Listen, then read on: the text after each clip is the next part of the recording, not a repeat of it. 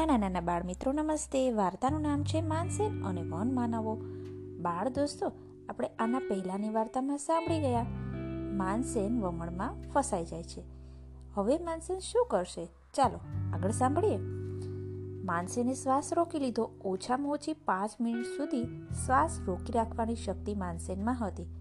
ખરેખર પોતાની ધારણા સાચી હોય ને તો પેલા ઉછળતા પાણી સુધી પહોંચવામાં એક મિનિટથી વધારે સમય લાગે એમ ન હતો માનસેન એકદમ ચમકી પડ્યો.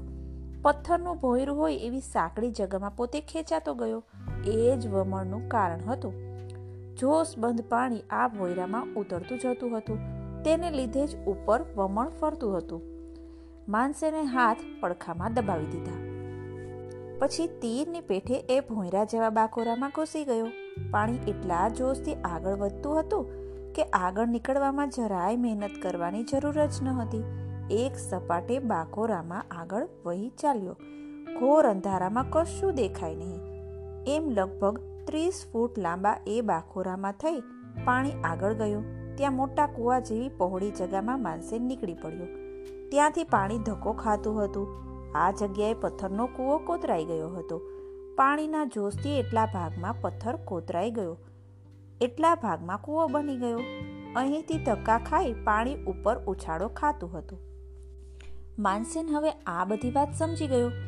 ઉપર ઉછળતા પાણી સાથે પોતે કૂદીને ઉપર ચાલ્યો. એક તો પાણીનું જોશ છે, તેમાં પોતે ઉછળીને ચાલ્યો. એટલે સપાટા ભેર ઉપર આવવા લાગ્યો. ખરેખર એક નવાઈ જેવી વાત બની. માનસેન એ ઉછળતા પાણીમાંથી બહાર નીકળી આવ્યો. એક ઉછાળામાં પાણીની સપાટી ઉપર આવ્યો અને તરત જ પાણી સાથે પાછો બાજુમાં પટકાયો.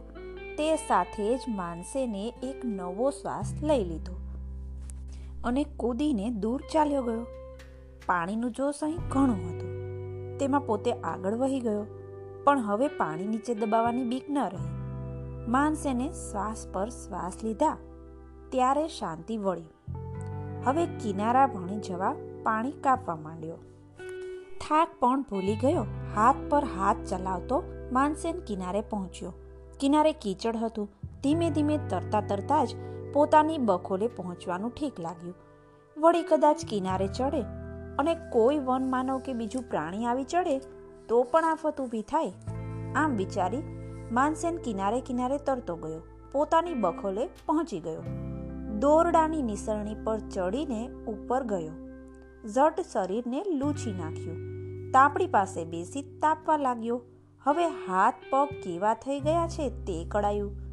પણ પોતે મોતના મોઢામાંથી જઈને પાછો આવ્યો છે એ વિચારતા જ આનંદનો પાર ન રહ્યો. માનસેન વમણમાંથી બચ્યો. એક નવાઈ જેવી જ વાત બની ગઈ. આ વાત સાંભળે છે અને માનસેન ઘડીભર થંભી જાય છે. એ ભયંકર વમણ એમાં ડૂબવું, એમાં થઈને બહાર આવવું અને જીવતા નીકળવું, એ તો એક અજબ જેવી વાત હતી. આવા સંકટમાંથી પાર ઉતરે છે, તેને એનું સંભારણું ભારે મીઠું લાગે છે. એના જેવો આનંદ બીજી એકેય વાતમાં નથી હોતો. સાંજનો સમય છે. માનસેન બખોલમાં બેઠો છે. નદી તરફના બાકોરામાંથી જોઈ રહ્યો છે નદીનો શાંત પટ સોહામણો લાગે છે. સૂરજ ભગવાન ડૂબી ગયા હતા. ઝાડ પાન શાંત બની ગયા હતા. પવન પણ શાંત હતો. ઉપર શાંત આકાશ અને નીચે શાંત ધરતી. ન કોઈ ઘોંઘાટ કે ન કોઈ બોલાટ. આવો સમય આપણા મનને શાંત બનાવી દે છે. કોઈ જાતના વિચારો આવતા નથી. માનસેન પલાઠીવાળી પદ્માસન જમાવ્યું.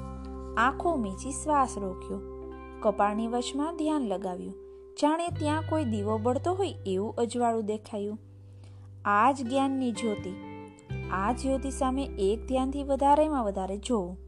એ જ્યોતિ ઉપરથી જરાય ધ્યાન હટવું ન જોઈએ. તો આપણા મનમાં શાંતિ વધે છે. જ્ઞાન બળ વધે છે. મન બળવાન થાય છે. શ્વાસ રોકી રાખવો. આ પ્રાણાયામના બળથી જ માનસેન પાણીના વમણમાંથી જીવતો બહાર આવ્યો હતો. આમ કેટલીય વાર સુધી ધ્યાન ધર્યું? એવામાં ઘોંઘાટ મચી ગયો. તે બકોલની પેલી બાજુના બાકોરા ભણી આવતો હતો. માનસેનનું ધ્યાન તો તૂટી ગયું. તે ઊભો થયો. પેલી બાજુના બાકોરા પાસે જઈ જોયું તો ભારે જંગ જામ્યો હતો. લાકડાના ટુકડા, ડાળખા, પથરા અને એવું ફેંકાતું હતું. વન માનવની ટોળી આવી પહોંચી. ટેકરી નીચે નજીકમાં તેઓ ઊભા હતા. હોંકારા પાડતા હતા. જે હાથમાં આવે તે લઈને ફેંકતા હતા. સડકતી ધૂણી ઉપર ફેંકવા માંડેલા. ધૂણી સુધી તો કોઈ પહોંચી શકતું ન હતું નીચે પડતું કે દૂર અથડાતું. માનસેન ઘડીક તો જોઈ જ રહ્યો. તેણે જોયું કે વન માનવને ઘા કરતા આવડતું નથી. કોઈ વસ્તુ ફેંકવાનું તેમને ફાવતું જ નથી. તે ફેંકે છે. તે ધારેલી જગ્યાએ ફેંકવા માટે કેટલા જોશથી ફેંકવું જોઈએ તેનું પણ તેમને ભાન નથી. માનસેનને એક વાતની સમજણ પડી. વન માનવોએ એકઠા થઈ અહીં આવવા હિંમત કરી છે. એ રીતે બખોલ ઉપર ચડી આવવાની હિંમત કરે તો ઉપાધિ થઈ પડે. બીજો એક વિચાર આવ્યો. તરત જ ધીમેથી માનસેન બહાર આવ્યો. એ જોતા વન માનવે મોટી ચીસ પાડી. વાંદરા કૂદે તેમ કૂદી અને પીઠ ફેરવી દીધી અને માંડ્યા ભાગવા થોડે દૂર જઈને અટકી ગયા. હું કારા કરે છે, આમ તેમ કૂદે છે. માનસેન સમજ્યો કે મારાથી વનમાનવ ડરે છે. આ વનમાનવ સાથે ભાઈબંધી કરવી જોઈએ. તે માટે શું કરવું? ઝેરી સાપને કે ખુખાર વાઘને વશ કરી શકાય છે? પણ તે માટે તો એક કામ કરવું જોઈએ કે તેમના મનમાં મારા માટે જે ડર છે એ કાઢી નાખવો જોઈએ. આપણા મનમાં કોઈના ઉપર પ્રેમ ભાવ થાય ને તો તેને આપણે મિત્ર ગણીએ છીએ અને કોઈના ઉપર આપણને વેરભાવ થાય તો તેને આપણે વિરોધી ગણીએ છીએ.